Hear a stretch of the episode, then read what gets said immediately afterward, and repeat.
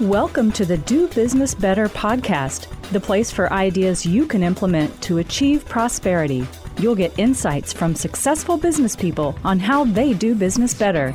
You'll glean tactics on creating a life and business by choice because we interview real business people who've done just that. Now, here's your host, Damian Mason. Greetings. Hey, welcome to another episode of the Do Business Better podcast. It's me, your host, Damian Mason. Got a great show for you today because I have a great guest for you. We talk about a person that's been there and done that. Her name is Shannon Hayes. She's the author of Redefining Rich.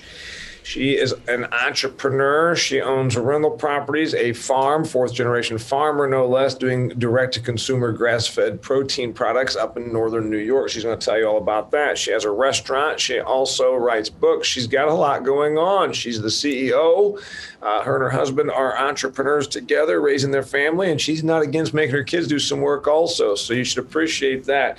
Shannon Hayes, welcome to the Do Business Better podcast. Hey, Damian, thank you so much for having me. I'm glad to be here.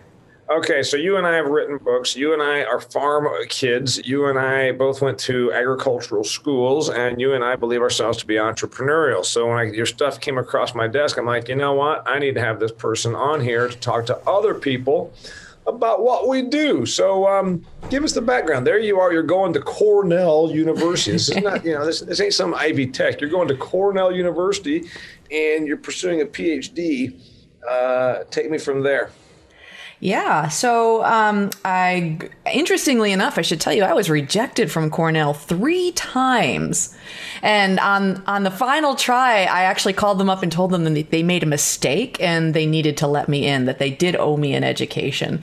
Yeah. And that as a, as a child of a New York State farm, I deserved a chance to go. And it worked. I got in. And um, while I was there, though, I was a diligent student and I had grown up on a farm, as you said, on, in the northern Catskills. And I grew up in the farm crisis. And from the background that you and I talked about, we both know what that farm crisis was like. We were both very alive, and there was a lot of tragedy to be experienced to go around for all of us at that time. So I grew up with this understanding that life in agriculture is doomed to fail. But I also grew up with a passion for the rocks, the fields, the fencing, the livestock, and the people. I really, really loved this lifestyle. So I went to sustainable agri. I went to Cornell rather to study this field of sustainable agriculture to see if I could figure out how to fix it. And my plan, knowing that farming was a failing enterprise, was that I would figure out how to fix it. I'd become an academic of all things, and because then I'd have a steady paycheck while I told everybody else how to fix it. Yeah, you're going to be you're going to be the professor. The old thing of those who can do, those who can't teach. Um, and, to and, to put, things in perspective here, you know, our listeners are entrepreneurs, want to be entrepreneurs, aspiring small business people, gig economy people, sole proprietors, self-employed types. And this is not a podcast about agriculture. It's a podcast about achieving the life on your terms, which is right. something I talk about in my own book, Do Business Better: Life and Business on your terms. And it's never always that way. Come on, man. Like people say, if you like what you do, you'll never work a day in your life. It's like bullshit. You know, there's still days that are a lot of work. I like what I do, but sometimes I'm hopping on planes. I've been up since five. I'm still running at 10 o'clock at night. Pretty exhausted. Or you're on your knees cleaning the toilet in your rest ca- in your cafe. you're, you're in a restaurant. There's times when you're in there, uh, you know, cleaning out the refrigerator. Do you love what you do? Okay, it's still work. But the point is, you had that farm kid work ethic. You also had seen failure. Um, you know, I'm in ag a lot now, and farming. You said a, failing endeavor. It's not really, but coming out of the '80s, that's what we thought. Um, right. And I'll tell you what happened there. Um, was I was studying to be a professor because I thought it was my ba- it, it, was my lead plan with farming as my backup, and um, no secret, I'm a female here, and um, I started noticing uh, how women in academia were treated. And I started making, I made a list one day of every female professor I'd had in 10 years of higher education. And I wanted to know, I was um, engaged to get married. I wanted to have kids. Um, I wanted to stay married and I wanted to hold on to my job. These were like my four big goals at that time in my life. Sure. And I made a list of every female professor and who had I had in my academic career and realized that none of them had achieved this. Mm-hmm. And that's when I said, well, if I thought ag was bad, I think academia is worse. And so uh, I was passionate about the research, passionate about living living my learning. And I decided that the best future for me to have a life where I could have a happy marriage and be with my family and continue to have a livelihood was to go figure out a way to make that farm work. And um, and then learned that to really make that farm work, I got to be an entrepreneur in ways that I never imagined. Yeah, so you know, it's it's there's and we're and we're going to get to the dirts of this because um, you know the person that's like, oh gosh, that sounds like a dream. I want to be her. I'm sure that Shannon will tell you there were days and nights that were far from a dream because of the work that had to happen, or there's probably times you took a risk or whatever. So let's talk about that. So when did you when did you start on your own? I mean, you really you, were you employed by the university and then quit, or you never even became a university employee? No, I never became a university employee. I uh, defended my dissertation, and my dissertation was on on the future of, of agriculture in in my region. And then I just I stood up, I cleaned out my desk, and I went home to make it happen. And, you know, September rolled around and uh, my peers were starting their lives in their academic cubicles. And um, my husband and I were patching life together to make ends meet. I remember it was a beautiful September morning, clear blue sky. And I was painting some guy's deck. I was up on, climbed up on top of his roof, painting the roof of his deck. And sometimes I was weeding, sometimes I was doing pickup work. I was doing anything, anything to be free. And then we eventually built our businesses. Yeah. So remember, I, I, always tell folks 27 years I've been at this, and you'd say 27 years self employed. And I always point out then to folks, I'm there's really no such thing as self employed. You can't just keep paying yourself. You work for other people. You were doing that and doing whatever you could to pay the bills. Tell me about starting the business, which came, okay, there's the farm, the restaurant, rental properties, uh, now writing books, giving some speeches. You do a lot of different stuff. You wear a few hats. Tell me, um, take me back and, and take our listeners back. When when did it start to gel? Oh, probably the day I scared the crap out of my parents. Mm-hmm. Um, uh, I was getting ready to defend my my dissertation, and I was starting the the job search process. And what happened was. Um, I got a couple interviews and realized when I had my my phone interviews that I wasn't really impressing people very well. And I had a bit of a chip on my shoulder. And something was just sticking in my craw. And um, I'm, if you're an entrepreneur, I didn't know this defined an entrepreneur, but you have these little lists with like, no, you can't even see like numbers. You're always scratching numbers, habitually scratching numbers all over everything. And um, I hung up the phone and I started doing some tallying and I was figuring out my husband and I had a job prospect where uh, he and I could um, both have professional jobs. There you go. You got your numbers too. I want to just actually, you know, a lot of people listen to this, but dear listener, if you listen to this wherever you, you're, you know, iPad, iTunes, Stitcher, SoundCloud, but you also can view this. Go to the Damian Mason channel on YouTube because it's a lot of fun to watch. You'd be able to see Shannon sitting there in her awesome uh, mountain retreat with a wood stove in the background and a couple of Adirondack chairs. But she talked about numbers uh, mapping out some expenses, mapping out mapping out some revenue and balance sheet issues. And this was just this, like you said, it was just yesterday when I said, "Hey, Lori, let me run some stuff on that real quick." And I ran out some numbers: revenue, balance sheet, uh, you know, accounts receivable, monthly projections, and then um, the hardcore expenses I've got to come up with, and then another thing of expenses that we might take on if a new investment. So yes. That's exactly right. That's exactly right. Now see my husband will stay up late at night like binge watching Netflix and my thing that keeps me up late at night and with not a little bit of stress at all because it's so exciting to me is number crunching. I really do like number crunching. So anyhow, I started crunching numbers with these prospective jobs, him and me both having full-time professional jobs. And I was calculating the cost of relocation, the cost of wardrobes, I was back backing out taxes. I was backing out having to buy rather than grow our own food. And when I backed out all these expenses, what I realized was that with two professional full time jobs and both of us working 40 to 50 hours a week, we were only going to come out $10,000 ahead of where we would be if we just stayed home, joined the family farm. They didn't have any salary lines for us. We would just be subsistence living pretty much at that point. and and we didn't even have kids yet. So there was no daycare in the cost. So I called my father up and you know, my father was a PhD, is a PhD. He was a college professor. Um, and uh, I called him up and I said, "Dad, I can't afford to get a job." And he was just like, "You you could have heard a pin drop." And I said, I'm, I'm running the numbers here. I I think I think the game is rigged. And I think that if I go forward and try to chase this career, um, I'm gonna be I'm gonna be chasing my tail here. And um, he was very quiet, and he said, "Fine, but you can't take a dime out of the farm." And so I said, "Sounds like a deal."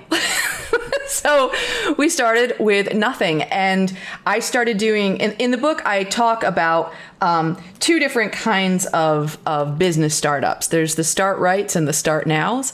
And at that point, I started with the start nows. You know, I did pickup work, like I was telling you. You know, Bob and I would fix things for people and, you know, weed people's gardens, mow people's lawns, whatever, just to, to pay the expenses.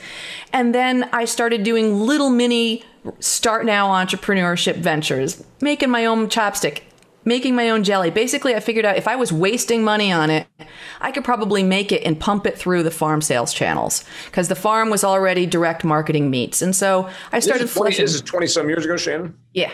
Yep. So you were a little ahead of the curve on that. So you did have some customer base. You had some customer base coming to the parents' farm, uh, Yep. and so you said, "I'm going to do this." And by the way, I'm more about the start now because what I have discovered is the start rights. They've decided that there's never a time that's right. The time's not right. The That's right. They're advice junkies. Advice junkies. yeah, and it's like, well, I- you know, right now with things being the way they are, I'm like, you told me that eight months ago and three years ago with things as they are. Things are. I said, you realize that things are always going to be something. You know, it's Everything is always going to conspire against you. I will say though, Damian, so I started a lot of start now ventures and I got pretty good at just those types of figures, these back of the napkin, scratching things out, figuring out things and how to turn it around quick. And my rule as a start now was uh, you don't do a start now unless you've got the money in your back pocket. And so I would recover the expenses on one venture, start the next one, and then start the next one. And so what happened is like it started with chapstick. The chapstick turned into soap. The soap turned into jam. The jam turned into uh, a chocolate truffle business, and then the chocolate truffle business uh, eventually turned into meat cookbooks. Meat cookbooks turned into another meat cookbook, turned into another book, and then turned into a building that we were able to buy, and that building then turned into a cafe. And that was time to start right when we were about to invest a quarter million dollars into getting ourselves going, then I started right. And that's when, you know, we flew to Seattle. We trained, we did professional uh, barista training with, we, we went into different coffee shops. We looked at different cafe setups. We did that. We wrote business plans and crunched the numbers for, you know, five year, 10 year projections. But until that time, we did a lot of start now. And so by the time we got to the start right venture, we were really, really uh, strong. And once we got that one big start right venture, then the other enterprises would just, you know, it was really easy to grab the next enterprise and grab the next enterprise because I could do a business plan within 60 minutes on new ventures. And so then we went back to starting nows on a lot of bigger ventures. Yeah, I like it. So um, when you talked about chapstick became generic pretend sell homemade chapstick became soap became jam, you kept those things going. Right now, is there still a soap? Is there still a jam? Do you have, and that's all your your brand on that? Is that the um, uh, sap sap bush hollow? Yeah. Yes. I don't do the jam anymore because eventually I decided that the labor involved was was not worth it when there's a lot of people around here who absolutely love to make and sell their homemade jam. So I don't bother with that, but the soaps and the salves chapsticks. I stuck with all that because it's all based on uh, rendering pork fat from the farm. So it's helping us use a byproduct, and the the return on investment for that is very very good. It doesn't take a lot to turn around. All right, so um, tell us about your business now, and then we'll go back and maybe ask a few starting questions. So uh, the person that's listening to the Do Business Better podcast is saying, "Hey man, I, I've got a business. I've got an idea for a business, or I want to be like her, whatever." Yeah. Um, what, what what's it look like today? Okay. Well, uh, in the book, I talk about four primary forms of income, and I say every every entrepreneur needs three of the four. Um, the first one is meaningful, meaningful work, meaningful employment. I don't have that, but if you have a job that you really like, you need that. If as one of one of three in out of your the four options. The second one is business income. All right, so I got a lot of that. Business income, um, Sap Bush Hollow Farm LLC. We now own a couple rental properties. We have vacation rentals as well. We have, I don't know if you have that in, option in Indiana, but we have one of those Tentrr vacation sites on the property. Tentrr? Um, yeah, it's pretty cool. We can talk okay. about that if you want. Um, uh, yeah, we'll get back to that. I'm writing down some notes. And then we have the cafe. And then the different enterprises within the farm. So, you know, we have the meats and we have the the value added skin products and we got a line of uh, you know, all natural groceries, all those things within that business. So, that's business income. And then the next form of income that I talk about is non monetary income. And there was another book I wrote about this called Radical Homemakers, but I delve into it in Redefining Rich. Non monetary income in my life is humongous because. Um, uh, non monetary income is anything you can do for yourself where you don't have to pay somebody. And um, in my case, that's a lot of things. For, I'm a great cook. We don't go out to eat at all. That's a classic example. But I actually negotiate lots of things. Like the fact that i'm sitting with you um, talking over high speed internet i've got fios installed in my house for free by my local internet company by striking some exchanges. I invested a little bit in the company helped with their pr i don't pay for any internet um, so that's part of our non-monetary income. More non-monetary income, in my case, um, is I homeschool my kids, and uh, one of my kids has a cerebral visual impairment, which meant she was going to have to, if if I was going to hire the expert, she'd have to go to a forty thousand dollar a year school. Um, so I took on her developmental work and worked outside uh, and worked independently with a therapist. Did it at home and so that's part of my non monetary income because I don't pay that out. So that lowers our cost of living. A lot of things that what you would call a homemaker does is non monetary income. And that's very important in our our income portfolio. And you the, just said, okay, we got four things: meaningful mm-hmm. income, and you're saying that that you said you didn't have that meaningful meaning meaningful employment, meaningful employment, What's business that? income. Meaningful employment is a job that's worth going to. Oh. A job that you don't hate. A okay. job that actually makes your heart sing. Uh, okay. And, is and does it have to have a certain amount of revenue? Does it have to be a certain income level? Yeah, people have to decide what works for them. I'm in I'm in the northern Catskills. The income does not have to be very high to have a really great quality of life out here. Okay, so meaningful, so meaningful, meaningful employment, business income, non-monetary income, and then the final one is passive income and passive income. Now, I call it passive income from a farmer's perspective because, um, as you've just described, when you work as a farmer, there are a lot of things that seem passive compared to the work of agriculture.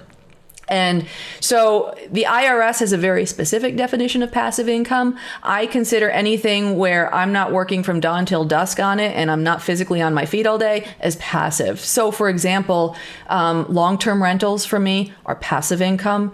Um, writing books and then getting royalties, that's passive income. It's the kind of income when you're in a business like mine that's very physically active I need that passive income because that's my insurance. That's, you know, if I break my leg and I'm going to be laid up for a couple months, I need that passive income to make sure things are going to still be rolling for me. That could be portfolio income for somebody, socially responsible investments. It could be, you know, if you're an app developer and you get royalties from that.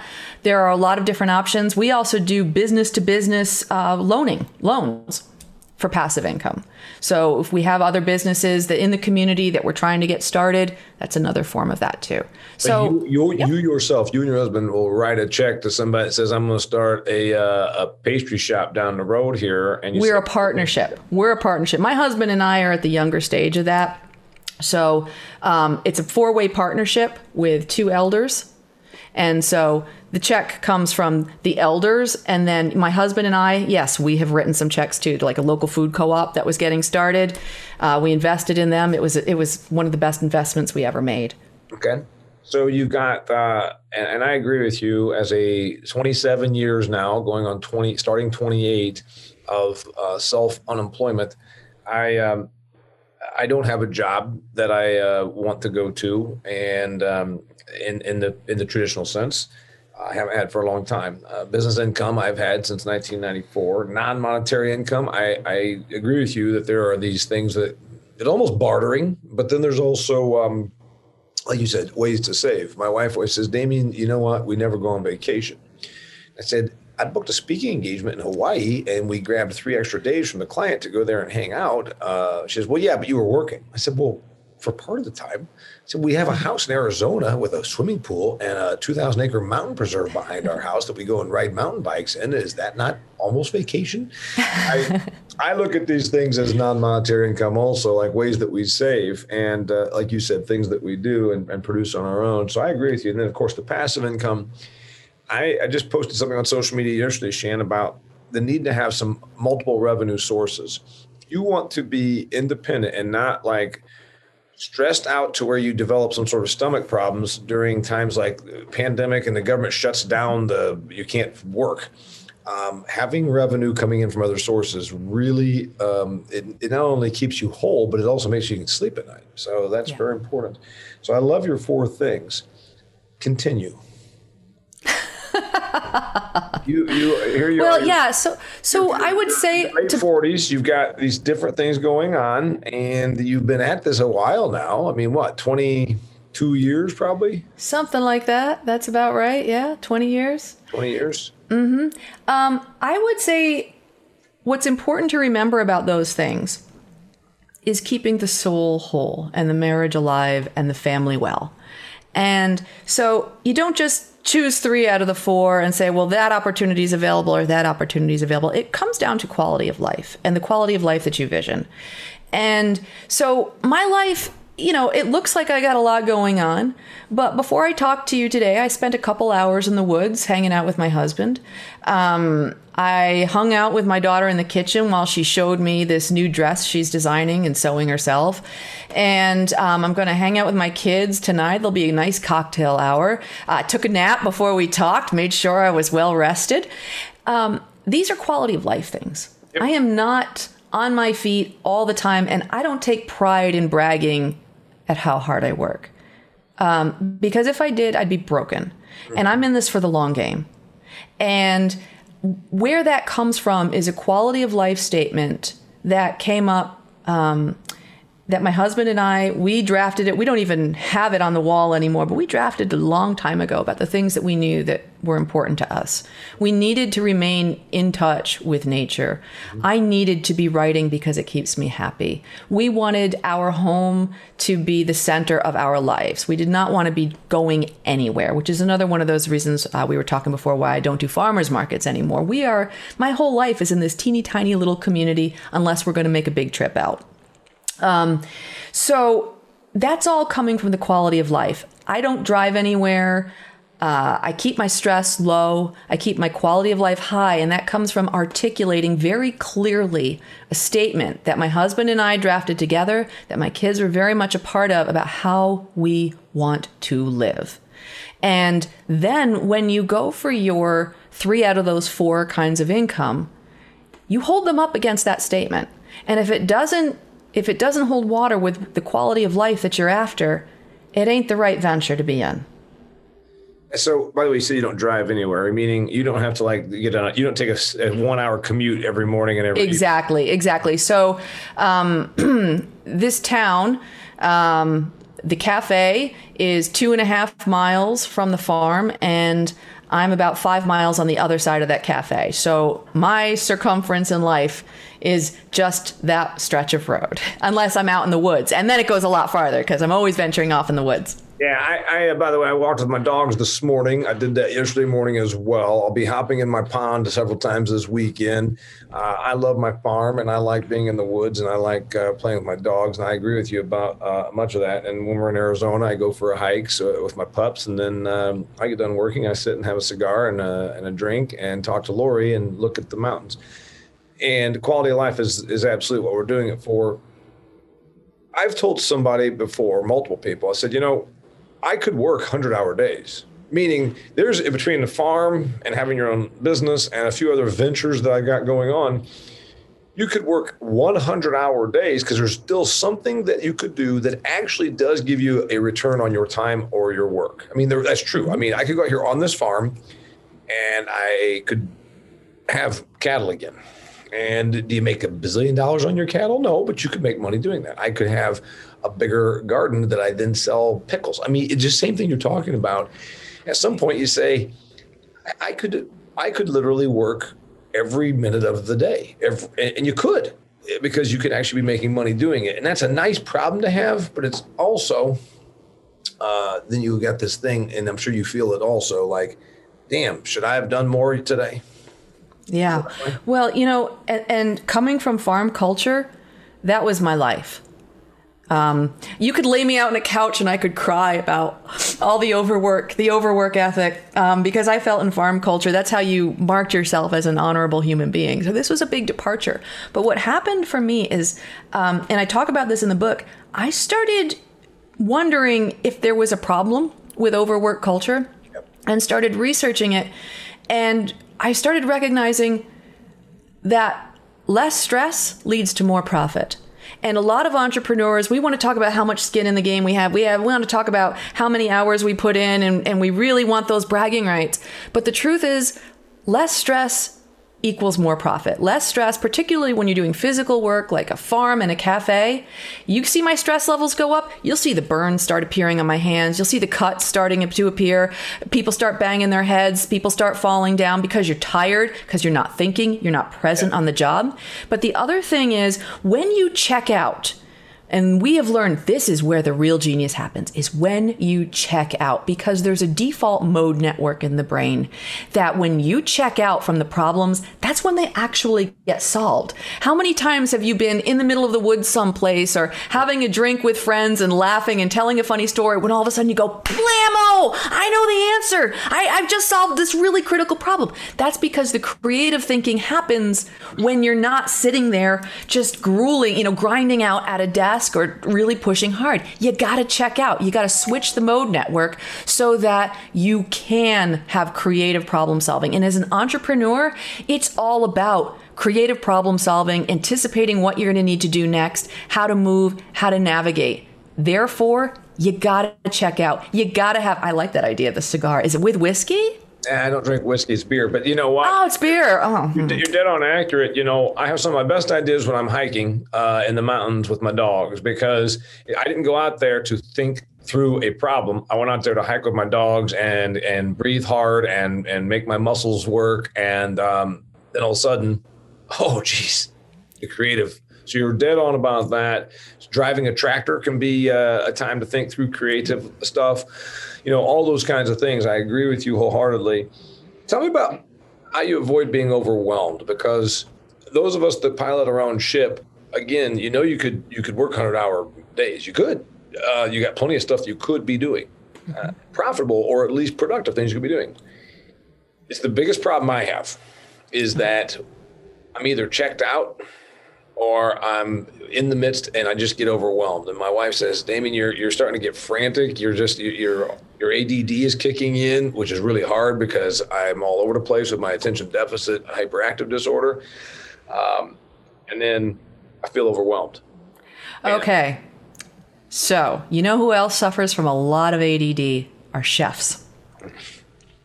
And um, uh, I would say most chefs are made ADD is made for chefs because if you think about it, uh, you get an order in, and as we I mentioned to you, I'm the chef in the cafe. Um, not ADD myself, I, I would I would predict, but I've met a lot of chefs who are, and I know this is a famous problem. Um, so but but having that sensibilities uh, for me it's the radar. There's always an awareness of everything that's going on. But if you think about how stuff comes in at a restaurant you know you get a party of two that comes in your your ticket printer starts printing party of two and then you get a party of 10 that comes in and you got to generate 10 breakfast orders. Each one wants their eggs cooked a different way. Each one wants something special and they all got to go out at the same time so that everybody can eat together. Okay. So a chef and there's high pressure in the kitchen. You can you start swearing at each other, you start slamming things, and even though it's your business and you want the business, you get really mad when the next business comes in sometimes. Yeah, so there's a, little, you're, you're, you're, yeah, there's a lot going on. You're busier than all get out. It's hot. It is, uh, right. So there's a way to deal with this. And in in the food world, it's called mise en place. It is the chef's way of organizing. And um, and I do get very deep into this in the book, the system of mise en place, because mise en place is how I run my whole life. It's, I learned to do it in my kitchen to cope with the stress of the kitchen, but now it's everywhere around me. So mise en place is translated from French is everything in its place. And you start with um, if I were going into the, the kitchen on a Saturday morning, I know I actually have written protocols out on my phone that anything that I do that is a regular routine, there is a written protocol. Even if it's step one, turn on the light, step two, turn on the proofer, step three, turn on the oven. And it is written out. And I, over the years, I adapt these processes as I learn more about them so that I have an order and a sequence so that if I start in the cafe at 4 a.m., that when we put the open flag out at 9 a.m., my whole breakfast station is set up and all tools are in a certain place so that you're grabbing those tools at all the right times. And so that when you're done, you're finished prepping an order, all the tools go back to the same place. I should be blindfolded and able to cook whatever you want not always the best, but I should be. And. I always aim for that. So then you take this system of mise en place and you look at your life that way anytime you're looking at the stress of life. So um, I have my sheet of numbers that I showed you. I also have um, what I call my yellow pad, but it's actually the mise for the week. So if you can see that out there.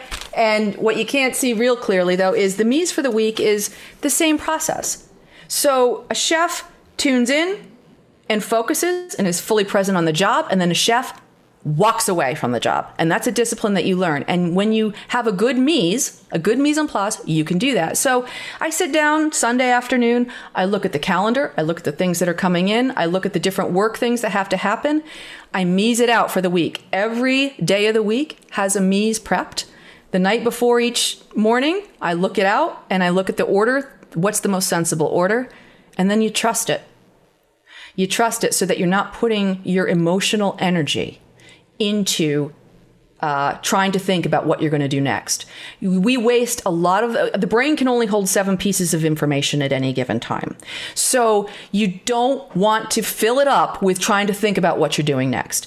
When you have it planned out and mapped, yes, things go wrong, but you get distracted. Guess what you've got right in front of you? You've got your mise. You might have it as a list on your phone. You might have it on my bright yellow piece of paper. But as soon as you get distracted, as soon as the phone rings, as soon as someone comes in with their chaos, you can push that aside and go, okay, what was next?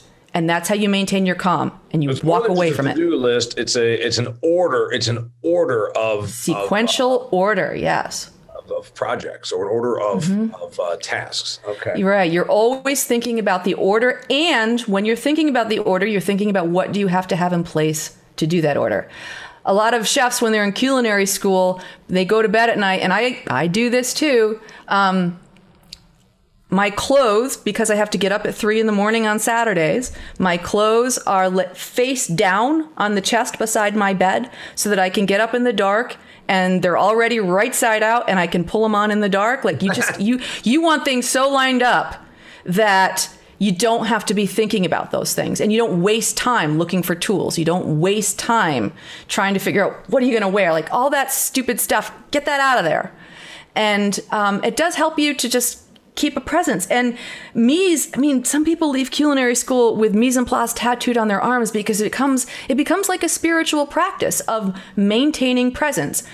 paying attention to process, maintaining presence. You're to blow up because you got to blow up in the kitchen because the pressure's high. You do, but then you maintain, you return to your pleasant presence, and you walk away. My husband and I, oh my goodness, you should see us in the kitchen. Sometimes we're in the back kitchen kissing and dancing, but other times we're just screaming at one another like crazy back there. But then the next order comes in and we're back to being best friends and we're a team and we move on. You leave it. You don't carry that with you. What's next? By the way, That's how you do with not it. just the for chefs. My wife and I uh, have the same thing. Sometimes we're dancing in this office, and sometimes we're uh, we're we're discussing loudly a disagreement. That that's part of Well- that's part of this thing about running piloting your own ship. Also, a couple more questions for you.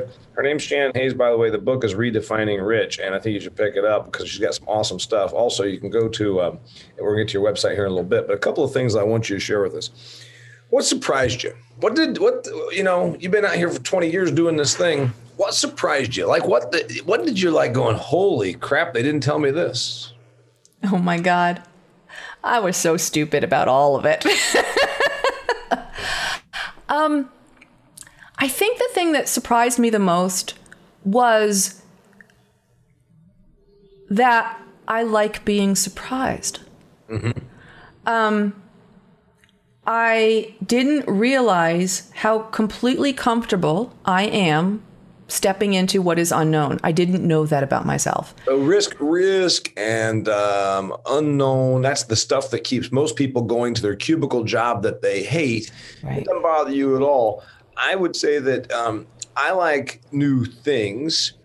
Um, I, I'm not quite as risk um, tolerant maybe as I once was because finally you get to a certain point, you're like, you know, I'm in my 50s now and I've made a nickel.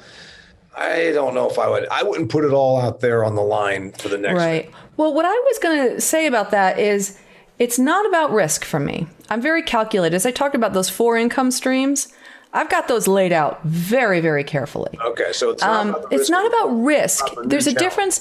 It's about going into whatever's next without knowing anything. And I discovered that when, you know, let's take the pandemic.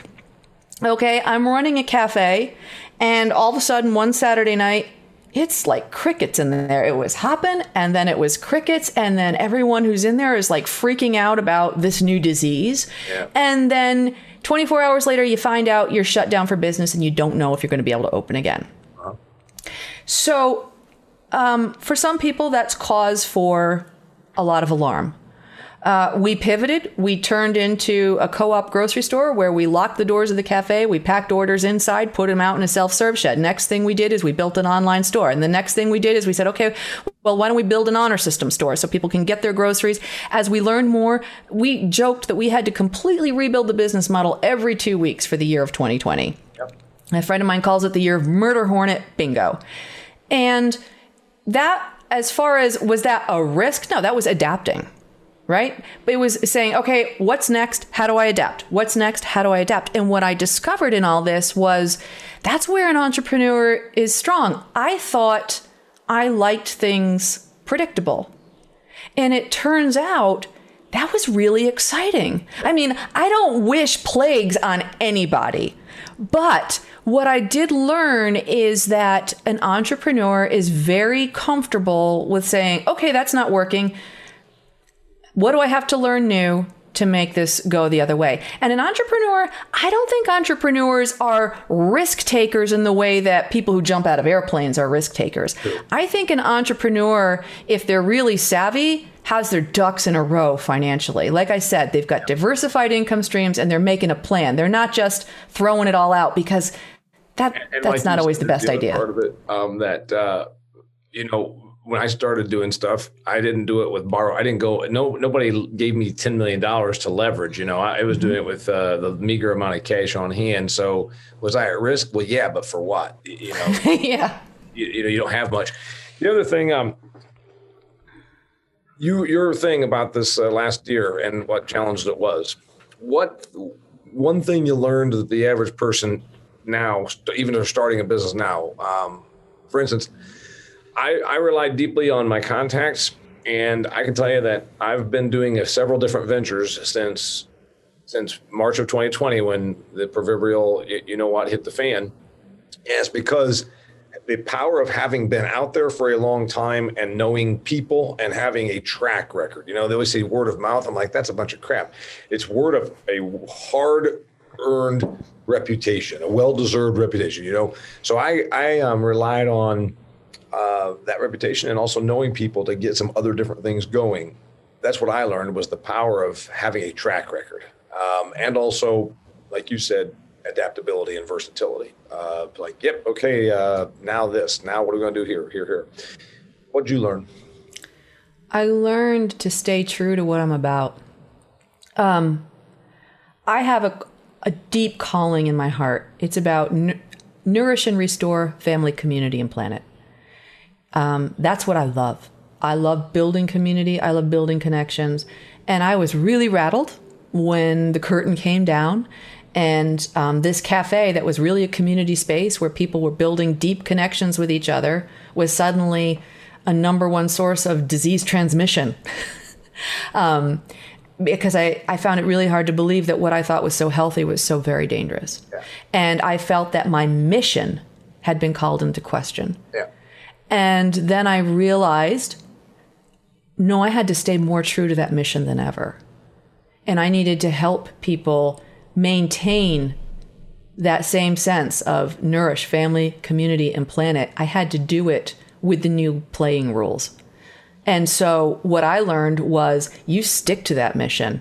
Don't just stop doing the cafe, find other ways to help people do what you do. So we just built, we readapted the business, and now the business is much more stable as a result of going through that. We're still tied to that same mission, but we are much, much more stable. You're not going to go so far as to say you're glad you got shut down, and uh, and and if people are terrified to come and eat ha- ham and eggs at your place, are you? I will say that I had my first winter off in a very long time. and I caught up on some of those Netflix my husband was so keen to in on. For you.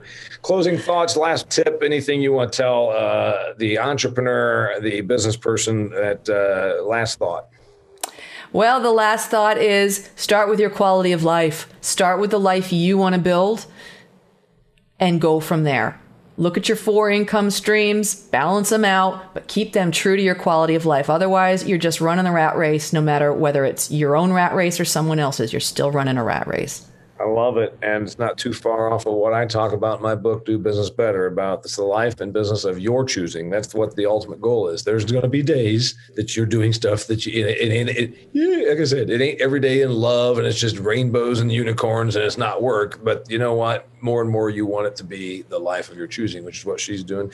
She's going to get done and she's going to go out for a little walk in the woods or take a nap or uh, have a drink or something. So, you know what? Her name's Shannon Hayes, redefining rich, achieving true wealth with small business, side hustles, and smart living. Her company is called Sap Bush Hollow Farm LLC. If they want to keep up with you because they like your stuff, they want to buy your book, they want to buy your your your your uh, your products, how do they do it? Well, they can find me on the web at sapbush.com. They can follow me on Instagram at sapbushshannon. They can find Shannon Hayes on Facebook. Um, and they can follow. I have a podcast too where I tell stories about my life with my kids. It's the Hearth of Sapbush Hollow. You can always tune in there to find out what's going on. He says it very quickly. It must be part of her northern New York accent. Sap, like the stuff that comes out of a tree. Bush, exactly. Like the thing that grows along the edge of the woods. Hollow, like a low spot. Sap, bush hollow, not Sapbush yep. hollow. Sapbush hollow. I do speak like someone who has been exposed frequently to New York City talk. We do speak very quickly.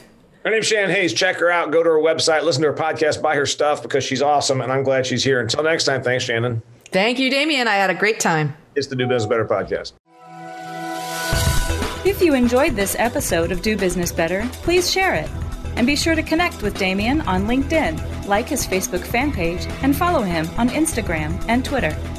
For speaking inquiries or to purchase Damian's books, Food Fear and Do Business Better, go to damianmason.com. Know someone who'd make a great guest? Send us a message. We're always looking for compelling stories and business lessons our listeners can benefit from. Thank you.